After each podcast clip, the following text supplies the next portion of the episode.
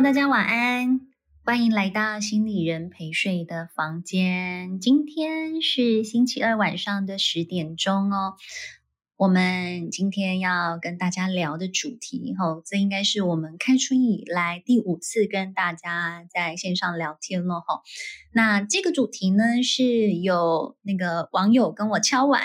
他就说：“老师，你看了听的大片图了没？拜托你赶快看，他就叫我赶快去看。我说：“哦，好吧，我就来看一下。”因为其实也真的是我的同温层里面有太多人在讨论这个Tinder大片图。那因为心理师们也都会想要分析一下，到底那个情感诈骗它的伎俩到底是什么。那我觉得今天想要跟大家分析一下这背后的那个到底为什么会这么浓情蜜意，跟很强烈的上钩的这个东西，我觉得是有趣的，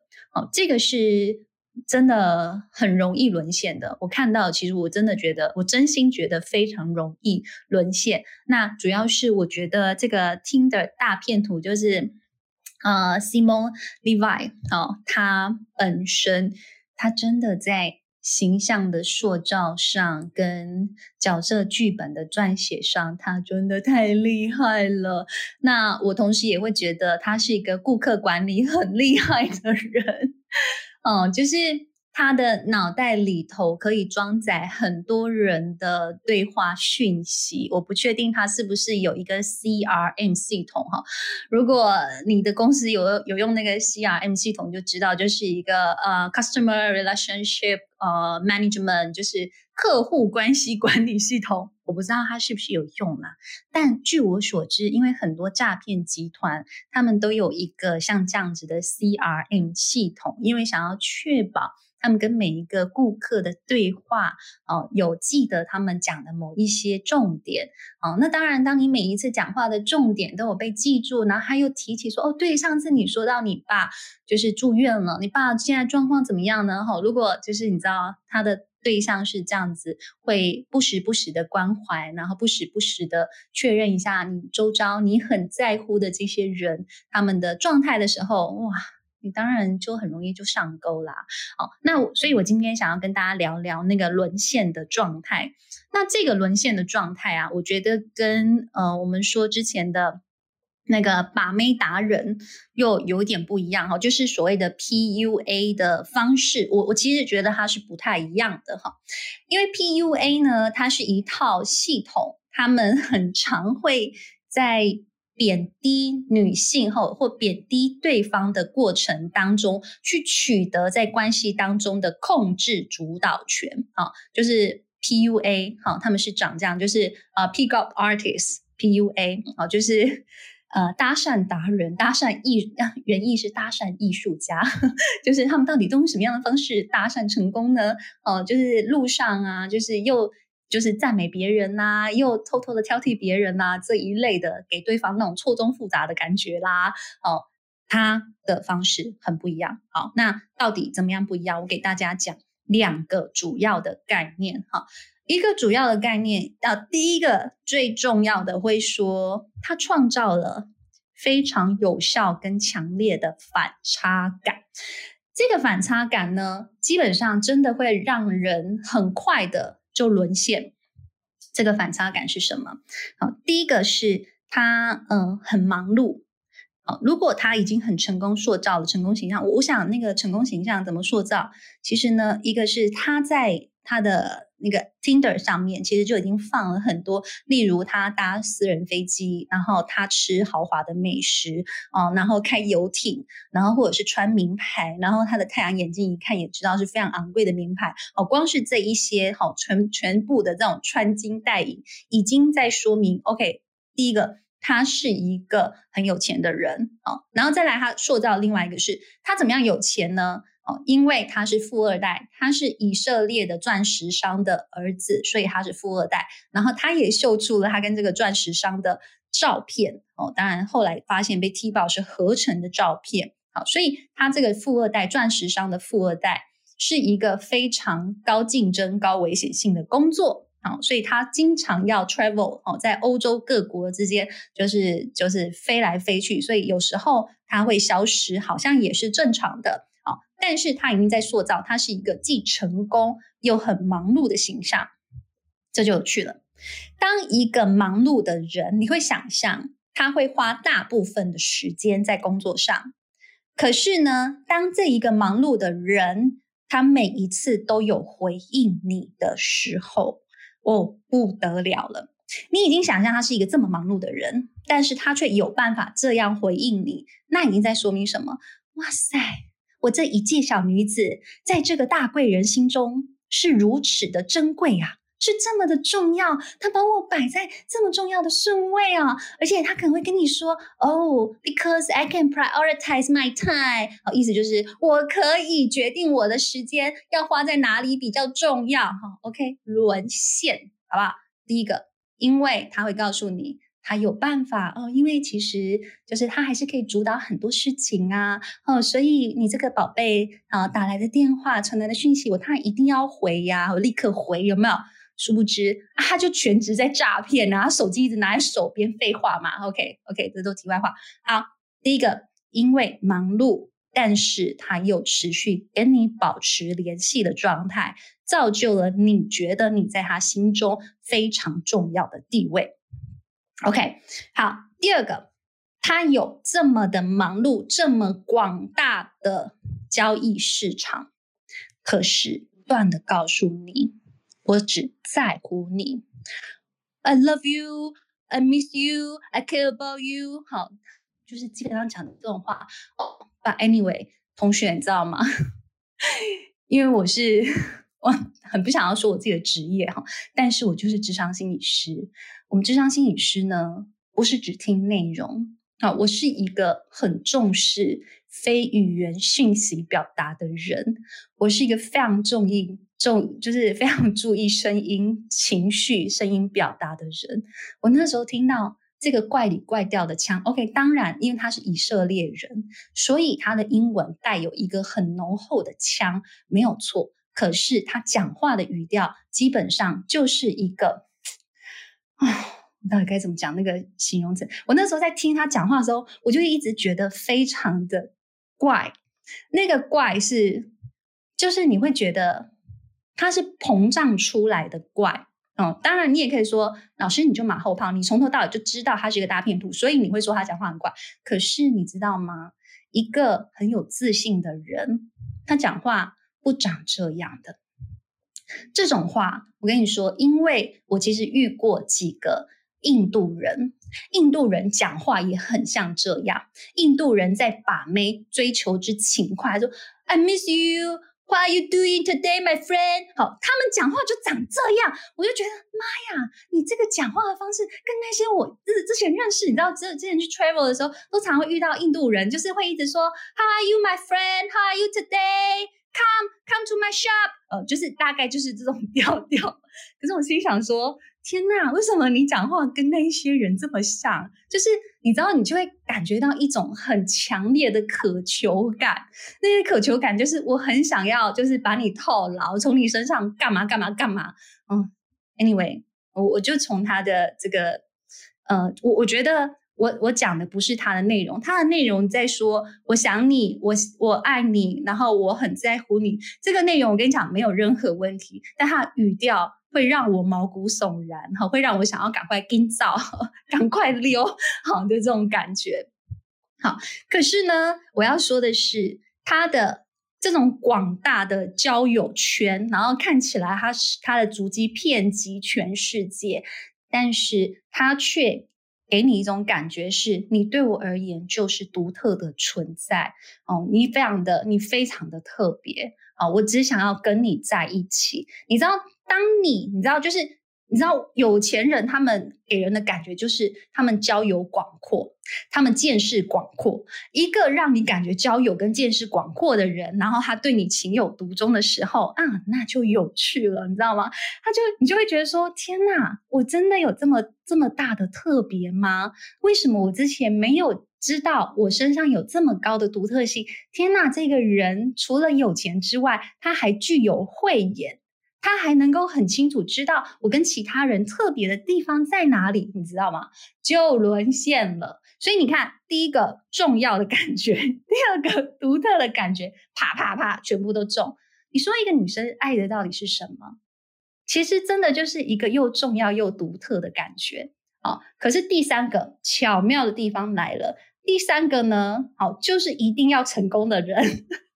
一定要他让你感觉很成功，他做到这件事情，你才会更觉得哦，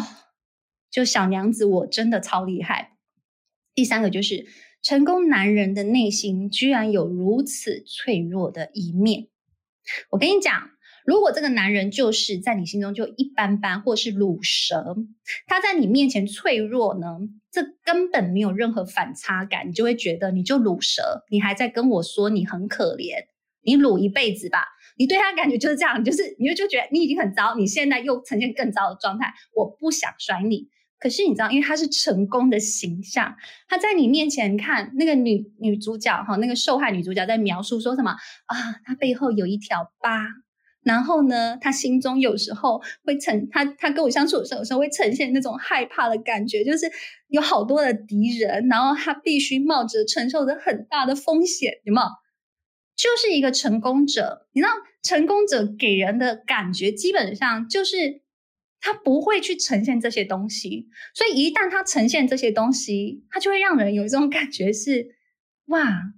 他是就是多么的信任我，才愿意把他如此脆弱的一面展现给我。所以你知道他厉害的地方哦，当然我觉得他所有最厉害的是他的所有的成功哦，是经由庞氏骗局给塑造出来，所以基本上他不太有破绽。所以因为他的不太有破绽，他只要好好的去对待这些女生，然后创造出这些女生她们心中的某一些梦想之后，然后在相处当中强烈的反差感，这个东西一投放下去，基本上就非常的容易沦陷。 OK 吗？好，所以我觉得这是第一个大部分，就是强烈的反差感。你知道反差感这个东西在情感当中，他会觉得你这个人很有层次啊。例如一个很霸道的人啊，他又霸道又温柔啊。如果他从头霸道到尾，你就觉得烦死了，一脚踢开，有没有？可是他又霸道又温柔，你就会有很多错乱的感觉。就是当他现在可能就是对你很凶的时候，你就会想到很凶，可能是我今天比较不乖，是不是？可是他之前都对我很温柔，你知道我就会错乱哦。家暴不就这样子吗？家暴就是他现在不爽揍你，可是你知道床头吵床尾和，他明天就送你一大束花。这就是什么？他就是创造你那个反差跟错乱感啊，就会觉得说，哦，他昨天的那个暴力行为是怎么样？他是一个就是情绪上来，他真正的样子不长这样，他就会塑造你脑中自动为他的那一些过分的行为合理化的状态。所以我觉得啊，好啦，这个可惜这个男孩子哦，虽然说这个故事到最后有励志的部分，但也有让人很就是愤慨的部分啊。然后，但是 anyway 我继续说哈，第一个是反差，第二个是五种语言哈，就是爱的语言哈。基本上呢，他一个个都做到。你知道五种语言，它虽然这个东西很老套，这个理论很老套，但是呢，它却还是扎扎实实的让人感受到被爱。其实我们都可以去想，我在一段关系里头，我要怎么样觉得我自己被深深的爱着？其实就是一个，第一个，他常常跟你讲甜言蜜语嘛，就是 I love you, I miss you, I care about you。啊，同学不要觉得我讨人厌，好不好？这个是 Simon 自己在电影当中的声音，你们自己去看，你们自己去听就是了。我学得很好的，好，我觉得肌肉傻。Anyway。好，然后第一个是甜蜜啊，甜言蜜语啊。第二个当然是精心的时刻，哦，他动不动就可能 FaceTime 啦，哈，然后他每一次跟你讲电话啦，哈，或者是吃饭的时候，其实都是很认真的倾听。哎，你去看那个受害的女性，他们在描述他们跟 Simon 那种相处的状态的时候，他们其实就会说，哇，没想到一个如此成功，然后让人觉得距离很遥远的人，他是可以这么耐下性子的好好听你说话，好吗？好，就是到底怎么好好的把妹，其实就是眼神专注着看着对方，微笑倾听，好，就让这一些人觉得自己是很值得被听见的。所以他真的也创造了很多让人觉得，哦，天哪，就是他怎么可以对我这么好，是这个感觉。好，第一个甜言蜜语，第二个精心时刻，第三个身体接触 Of course, hello，他跟那个第一个受害的女性当然他们第二天出游的时候，他们就直接冲回本垒了。所以you know， 就是它里头当然很多性爱啦、激情啦，然后搂搂抱抱啦，一看到面就冲上去抱在一起亲啦、转一圈啦等等之类的。这个东西从来没有少。第三个是身体的接触啦、热情啦、激情啦、碰碰碰啦。OK， 好，第四个呢叫做服务啦，就是有服务的性质。好，所以其实当女生出现什么样的状况的时候，她其实都会就是给出安慰啦，给出支持啦等等之类的。我跟你讲，很多那种 IG 啦，听得上有的没有的啦，或 LinkedIn 啦，anyway， 因为我真的是接到太多，连 Clubhouse 上面也一大堆人传这种莫名其妙的简讯。当然甚至我在 Instagram 上面，我也接收到一个长得很像印度人的人传讯息给我说，我只是想要确认这个 account 是不是真的，因为我看到在 Tinder 上面有人盗用你的 profile。 我就说 whatever， 我真的不想要理他，我就想说这个开场白也太辣了吧。But anyway， 其实我真的接到太多而且他们的开场白都很类似就是I saw your profile, I don't know, I just feel like I should connect with you if you also feel like to do so。 就是讲说，我就是看到你，我就觉得很怦然心动，我觉得好像应该要跟你说些什么，我希望我们可以就是能够成为朋友啦，如果你也有这种感觉。我从来没有这种感觉， I'm sorry。 反正他们的那个套路都长得很像。好，第四个是服务。好，我不要一直岔开话题。好，第五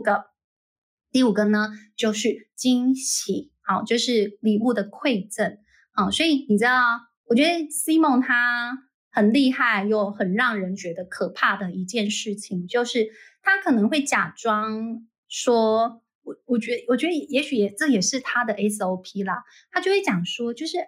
那个你有没有地址，你可不可以跟我说你住在哪里的地址啊？我有东西要寄过去。然后那当然女生就不由他，因为他们就是已经在交往的状态嘛。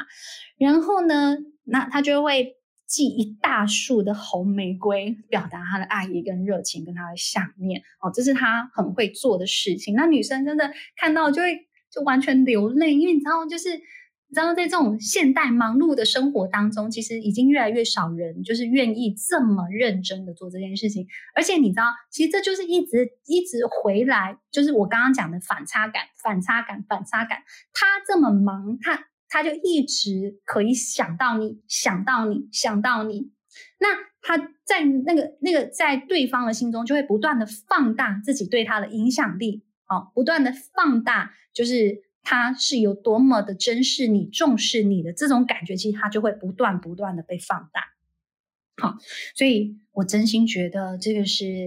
Simon 真的很厉害的地方。好，可是回头过来啊，很多人其实真的也会问我一件事情是，所以老师看了听的大片图之后，我接下来是不是进到亲密关系里头，我都不要借钱给对方啊？当然有一些人真的非常务实。我自己是上节目的时候，我遇到一个非常有趣的律师，她是女生，她就说：“我跟你讲我遇过也就是不下非常多的男性只要这段关系一跟我讲到钱就是菜。”我想说，哇，真的是她全身散发着女神的光芒，因为你知道她讲的真的是让我觉得说，你真的是很有价值的一个人她就说讲到钱我就是菜。那就当然大家就问我说，如果我现在借钱给我的男朋友，好，然后我现在就觉得，哎，我已经借了你，例如说台币5万块，好，我借了台币5万块给你一段时间了，你是不是你什么时候要还我？你是不是该还我了？好，可是如果这个时候我的男朋友就跟我讲说，天哪，你怎么这么爱钱？你怎么这么重视钱？老师，请问我该怎么办？哦，我相信现场有人，你们会觉得很想要翻白眼。可是我想告诉你的是，我真的有几个这样的案主，他们就是遇到这样子的状态。我也曾经有一个女生的案主，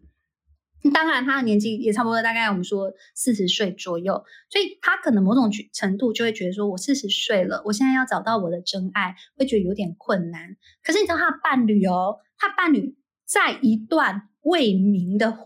夫妻关系里，意思就是已经分居，但不确定到底会不会离婚，所以他们本身就是一个多角恋的关系。所以意思是，他不是只有他这个外遇对象，这个男生还有其他的，你知道，女性好友、亲密好友。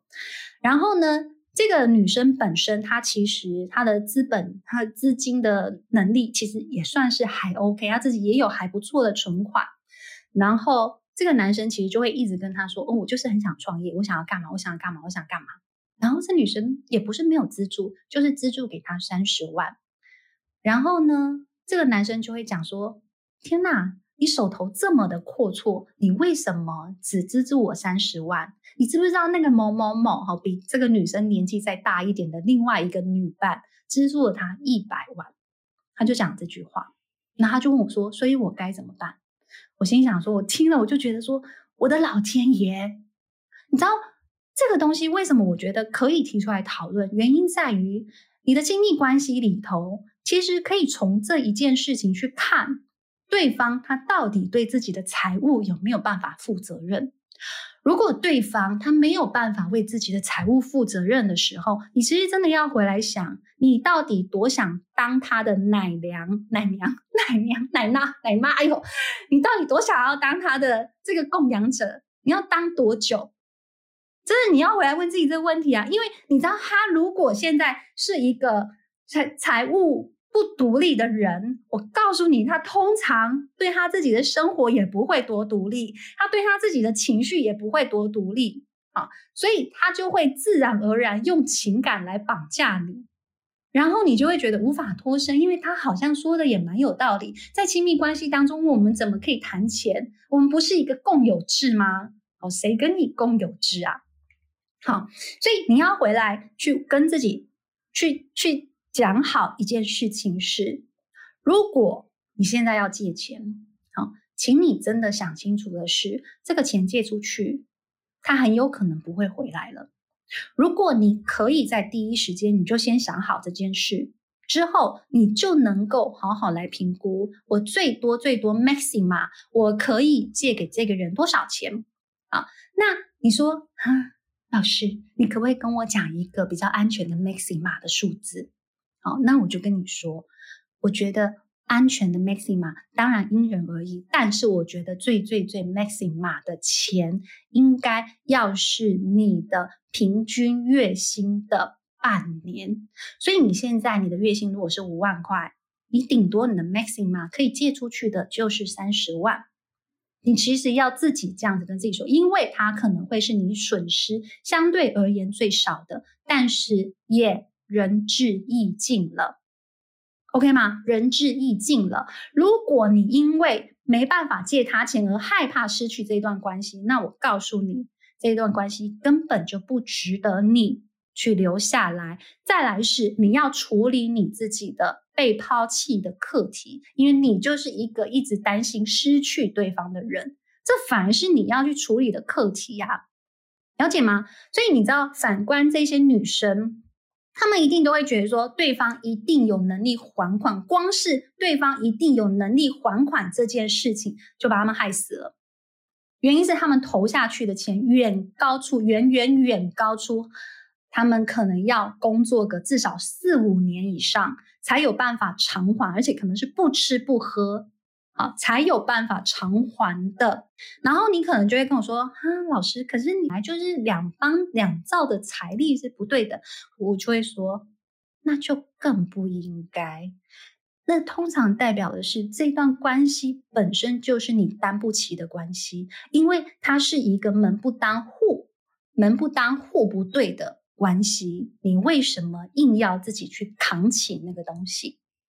你有没有认真去思考过？好，就是你这一些你所偿还，你不论是偿还也好，或者我们说，因为你说感情有来有往，好，你在 pay back 的过程，你在付回去的过程当中，其实我觉得 Maxima 要就是到你就是好，就是6个月啦。如果他们的薪资就是到6个月的情况，可是如果你心里有一种觉得，可是他之前给了我更多，好，那其实你也要回来的是，会不会你已经受了太多，你已经超乎你可以承受的东西？其实你有时候要很务实的回来问自己这一些问题，你才不会让自己真正的陷入到一个你觉得就是完完全全万劫不复的那样子的情况哦。不过 anyway 我觉得大家也可能会不同意我的观点的，这就是我自己的观点，这就是我自己对于金钱怎么使用，对于关系的界限，因为其实我觉得对金钱来说，它牵涉到的还是你的关系界限啊，你够不够清楚你自己是谁，你够不够清楚你有哪些能耐哦，不是为了关系你就可以全盘托出你自己，因为你其实永远不知道在这个世代里头，在网络诈骗也好，情感诈骗也好，这么多的情况下，这个东西你到底可以投入多少，如果一个人经常用钱来威胁你，一个人他说真的他有很多找到钱的正当管道，很多，可是如果他没有办法去使用这些正当管道的时候，你第一个要想的是，是不是他有信用破产的问题，第二个是他是不是有偿还的问题。其实我们就是帮自己往这些方向去思考的时候，你就会一个一个搞清楚说哦，对，可是因为你知道我们在情感里头，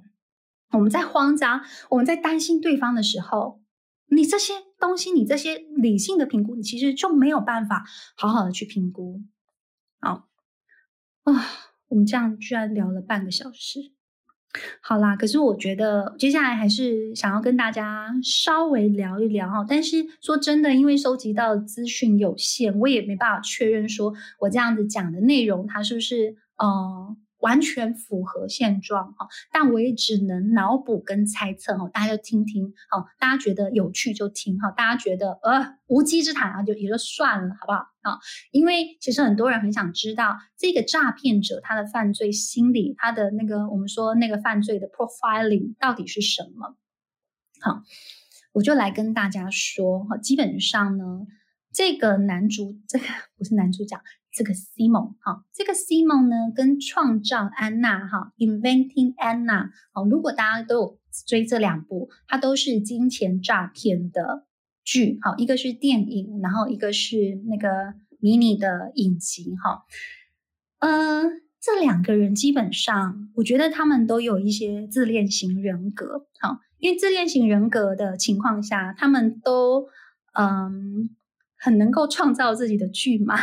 然后很没有办法感受到其他人的痛苦，感受不到其他人的痛苦，简单说会有这样的情况。那他们就会觉得，我只要是就是帮助我自己的东西，我就会尽可能的索取，他们会有这样的情况。那我会觉得其实这个 Simon 他本身就非常符合我们那个所谓永恒少年的特质，典型渣男的特质，就是他会飞来飞去。那永恒少年有一些特色，就是他居无定所，飞来飞去，然后做很多事情其实他不太负责任，可是不太负责任他会在什么地方呈现出来呢，就是当他跟人就是冲突的时候，这个居无定这个跟人冲突的部分基本上就会发生。好，然后再来我觉得有一个比较有趣的地方是他的断裂的母子关系，因为其实后来记者知道这件事情之后，就跑到以色列，就跑到这个 Simon 他家，然后想要知道他的状况是什么。结果刚好很有趣的是，就遇到 Simon 的妈妈哦，真的妈妈哦。然后 Simon 的妈妈就说，我跟他已经好几年不联络了，他改了他的姓氏之后，我就跟他断了母子关系。所以你知道，我就觉得很有趣。我看到这一幕的时候，就是记者他们的表情也很复杂哦。我觉得这一幕其实蛮有趣的，就是这个断裂的母子关系到底对 Simon 本身是什么样的冲击，我其实是很好奇的。因为你知道，在我看到的某一些男生身上，我只能举例子哈，当他有断裂的母子关系，他对女性关系的渴求度基本上会非常非常高，非常非常高。可是呢，这就是一种矛盾的感觉，是他既渴望跟女性有持续性的保持这种连结，就是我不管谁啦，反正我现在找到谁就是谁啦，就是这种，我就是希望持续有女性在乎我、关照我。可是呢，我不确定他是不是也对女性有某一种程度的厌恶感，或者是有某一种程度，就是你们都该被我利用。也有可能他从这么众多的女性身上去补足他对母性那一块的匮乏跟渴望。也有可能他希望这全世界的女性都该受到惩罚，都是需要被我报复的。我不确定是不是有这一个就是心理的可能性。因为这个母子之间的断裂到底是怎么断裂，我不确定。可是呢，你去看创造安娜，它里头它其实也在讲这个安娜跟她原生家庭之间的断裂感。可是你知道，她原生家庭，因为有演到她原生家庭，所以创造安娜她的原生家庭里头，她的妈妈其实就跟记者讲了一句话，真的是意味深长。那妈妈自己说，我很谢谢你对我们安娜这么关心，你是真的关心安娜的。可是她妈妈居然说，我都可以对安娜放手，而我相信你也可以。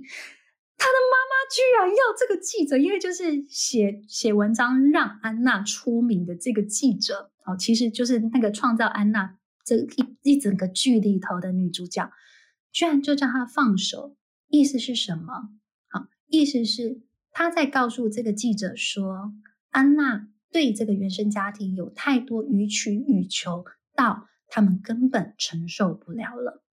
所以我也不晓得这个 Simon 跟他的妈妈之间又是什么样的一个关系，导致他们关系的断裂啊，会不会也是一种予取予求，得不到满足，所以他将这种予取予求转嫁到全世界的女性。可是当然他也没有办法一开始就获得这种就是他要的东西，所以他的确也有效的创造一个假象，让所有人被他予取予求，然后满足他心里的那种渴望。所以你说 Simon 他真的就是爱炫富而已吗？还是他也透过了这一些情感关系去获得他内心的某一些自卑跟自负呢？我不知道啊。可是呢，他从这些女性身上，除了获得被照顾、被关注，他是不是也获得重重的捅了他们一刀，重重的威吓他们，重重的伤害他们的某一些快感呢？我也不知道啊。可是因为这件事情，它可以重复的发生。你就可以去想一下他内心里头那一种复杂的程度。所以你知道，我在查那个 Tinder 大片图的时候，这两天的新闻啊，因为就是大家就说这个 Simon 就是被好莱坞的某一个片场电影公司给签约下来了哈，因为那个片场的老板，我就会觉得说，这整个 Tinder 大片图怎么可以只有女性的观点，没有这个男性的观点呢？所以他们觉得不合理，想要再拍一个就是从男性的这个 Simon 本身的角度出发的一个片。 OK， 好啊，我也很期待到底他的世界可以有多扭曲。好，因为 Simon 呢从头到尾就觉得自己是一个受害者。Creating Anna， 不是讲 Inventing Anna， 创造安娜，我真的是很爱乱翻译。好，创造安娜，她也是从头到尾觉得自己是一个受害者。可是哪一种性格为常的人最爱觉得自己是受害者？基本上就是自恋型人格的人，因为他觉得全世界人都对不起他，全世界人都欠他。基本上就有这种特质。然后我跟你讲，我看那个创造安娜，我看到后面，我真的是看到后面，我真的就会忍不住一直在翻白眼。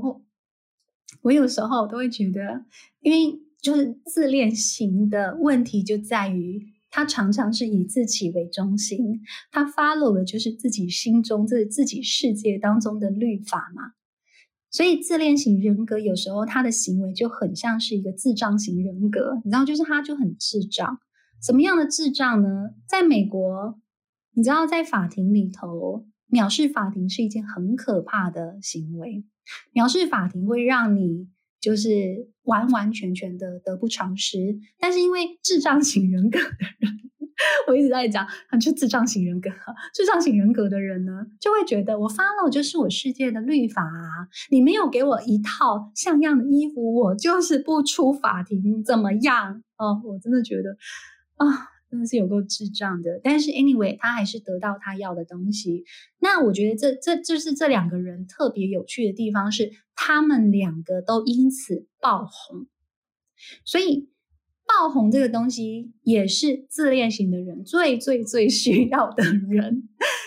最最最需要的一件事情就对了啦。所以你知道，其实就是我就说，这基本上就是一个已经在说明我们完完全全进到了就是自恋世代，有没有？大家可以透过各式各样的方式来爆红，不论是负面的消息，这种负面的行销等等。只要能够爆红，只要能够有名气 whatever 我都可以承受啊！所以那时候那个记者找到这个安娜的时候，这记者我真的是很钦佩她。我看了之后我就会觉得，哇，记者魂原来长这样。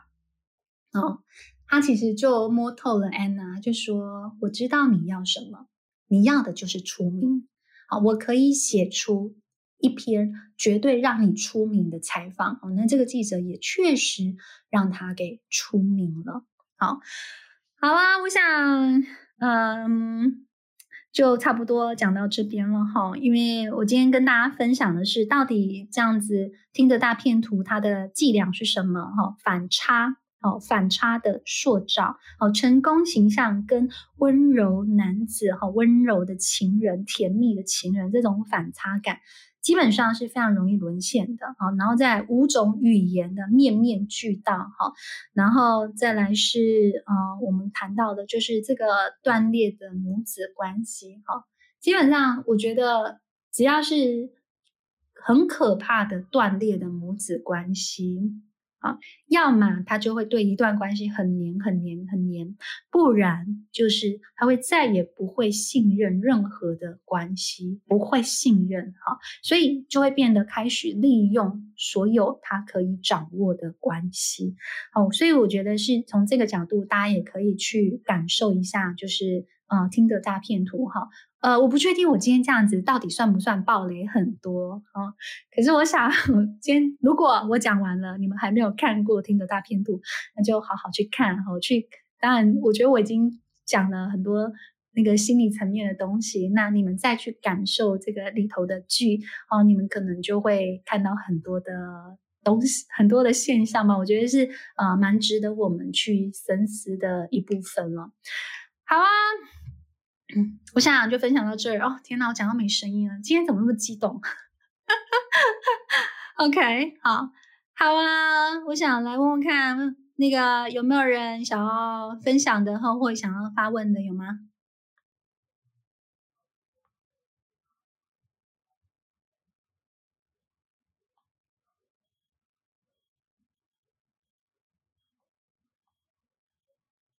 好的，看来是大家听了很多，都需要一点时间来消化所以我想就是大家就把影集跟电影找来看一看吧。我觉得《创造安娜》，但是其实我觉得《创造安娜》我看第一集的时候我觉得是有点无聊啦，因为第一集基本上都还在铺陈啊。不过我觉得里头有蛮多东西我会想要推荐大家去好好的感受啊，就是这个我觉得这个记者真的很可爱啊，我觉得他真的很有趣啊。然后再来是我觉得大家可以真的好好去体会这个自恋型人格它的魅力到底是什么，因为它的魅力是真的会有魅力到蛊惑人心。好，我觉得光是去好好感受这件事情，你就会觉得特别好玩哦。那我当然再讲一个，我真的是当然是爆雷啦哦，就是在《创造安娜》里面，他前面就有讲到她跟她一任男朋友的关系哈，她在那一任男朋友，她那个男朋友其实是一个创业家啊、哦，然后呢，当然就到处去募资。安娜就靠着一张嘴哦，其实大家会很想知道，到底安娜怎么有办法诈骗在纽约这么多就是非常精英的、非常富有的律师哈、哦，甚至是银行。然后那时候真的是预计要诈骗大概4000万美金。哎 ，Simon 偷偷来说，他也不过诈骗1000万。1000万欧元哦 ，Hello， 你知道你就知道 Anna 真的是差那么临门一脚就快要诈骗成功啊、哦！可是你知道，我觉得 Anna 有一个东西很好玩啊、哦。当然，我觉得因为我可能是我这个有心理训练，所以我可以很清楚知道他在玩什么样的心理游戏。因为你知道那时候他的那个男朋友。因为看到她的护照，哦，她男朋友其实已经对她起疑，她有可能不是什么富二代，哦，然后知道她的护照上面她的名字就是不叫，就是Anna Deville， 你觉得Anna Deville 真的一听就觉得是一个贵族的名字吗？哦，但是她真实的名字叫做 Anna Sorokin， 啊、哦、，Sorokin 就是一个俄罗斯人的姓氏，好、哦，觉得 Sorokin 听起来就是很。就是很不高贵吧，好，然后她男朋友就问她说 Who are you? Who is Anna Sorokin? 然后她就这样讲，然后你知道安娜的回答真的是绝了，我真觉得绝呀、啊！她就说 Who am I? 然后就讲说我就是一个想要创造什么什么 club， 然后多么的高阶哦，让所有的艺术家可以来干嘛干嘛干嘛干嘛，她就对她就是一个非常理直气盛，非常的。有自信，然后自信爆棚的眼睛就赤裸裸的看向对方的眼神，然后完全不畏惧不逃避对方的眼神，然后就跟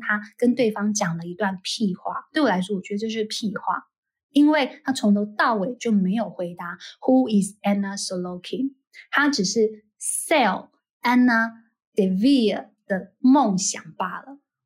从头到尾就是这样。那我心想说，我后来就当然一边看我一边心想说，这个男孩是怎么了？是被爱情冲昏头了，是不是？这个女生呢，从头到尾不过就是用了一个看起来很气愤的语气，然后讲了我的梦想是什么？我的梦想是什么？你是我的男人，你不是应该要支持我吗？哦，就是讲了这一些屁话，完全也没有回答他的问题啊。然后你就会发现，哇塞，安娜真的是用这一招。哦，就是一种理直气盛眼神赤裸裸的看着对方毫不畏惧，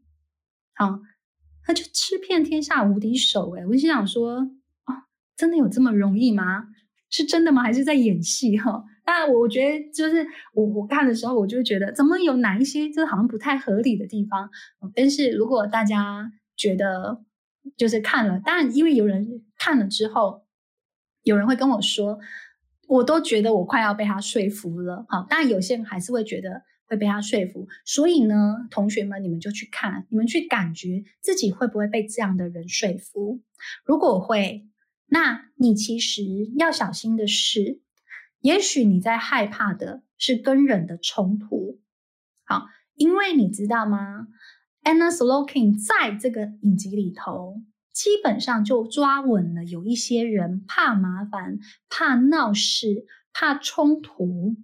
好，然后呢就任由安娜予取予求。可是当安娜呢真的遇到一个 I don't give it a shit 的人，好，不 care 他的人，不害怕他的人，安娜是一点责都没有。所以这是一个非常有趣的状态，是其实反而在这部剧里头，我要大家你反而可以去想的是，我怎么样避免被这种恐怖的自恋型人格骚扰啊，因为它真的可以创造很多的事端。然后呢，你就在后面一直帮他收拾，好，如果你跟他有关系，你就是一直帮他收拾，哦，就是这样的状态哦。但我觉得，都是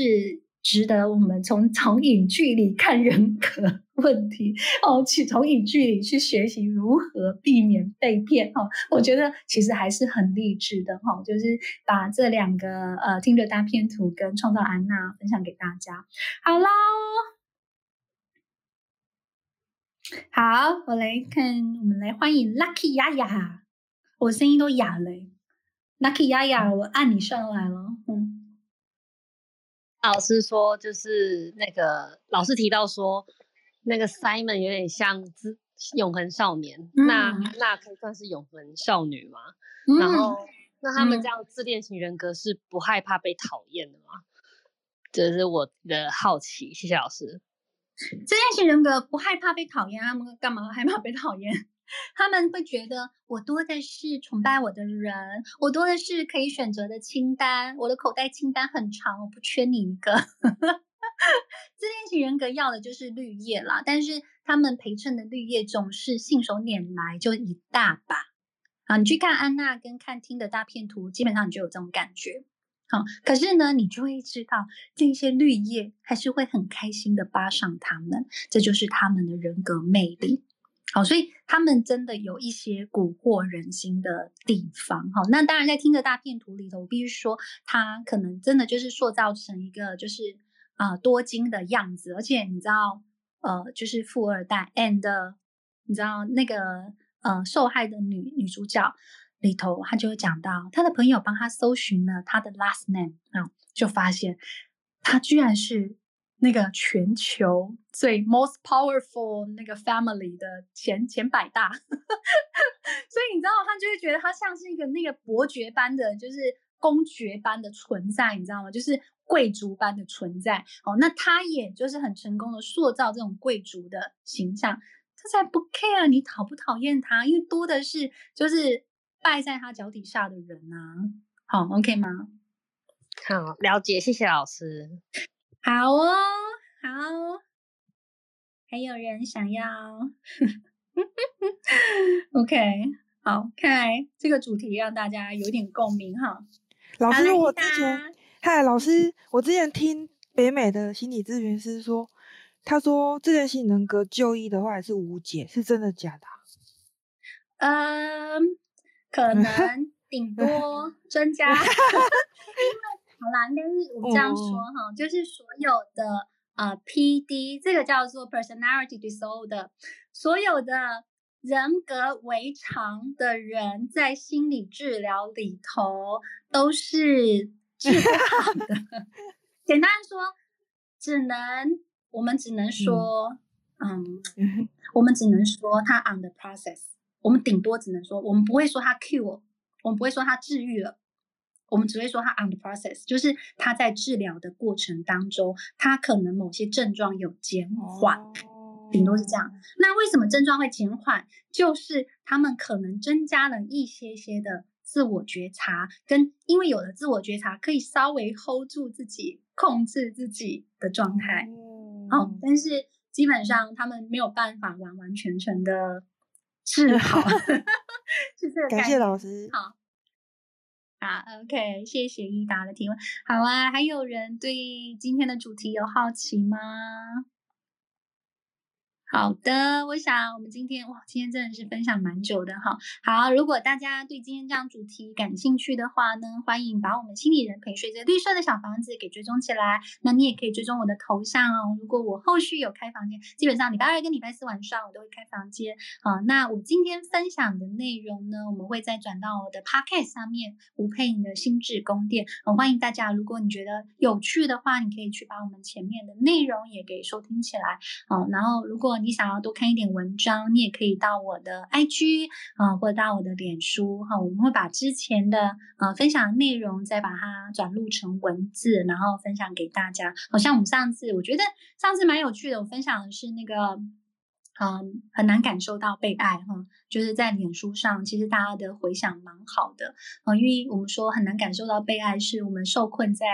受伤小孩的状态里头，大家其实就很有共鸣如果你就是想要收藏文字也可以到我的 IG 或脸书上咯。好了，大家晚安咯，我们礼拜四晚上见咯，晚安，拜拜。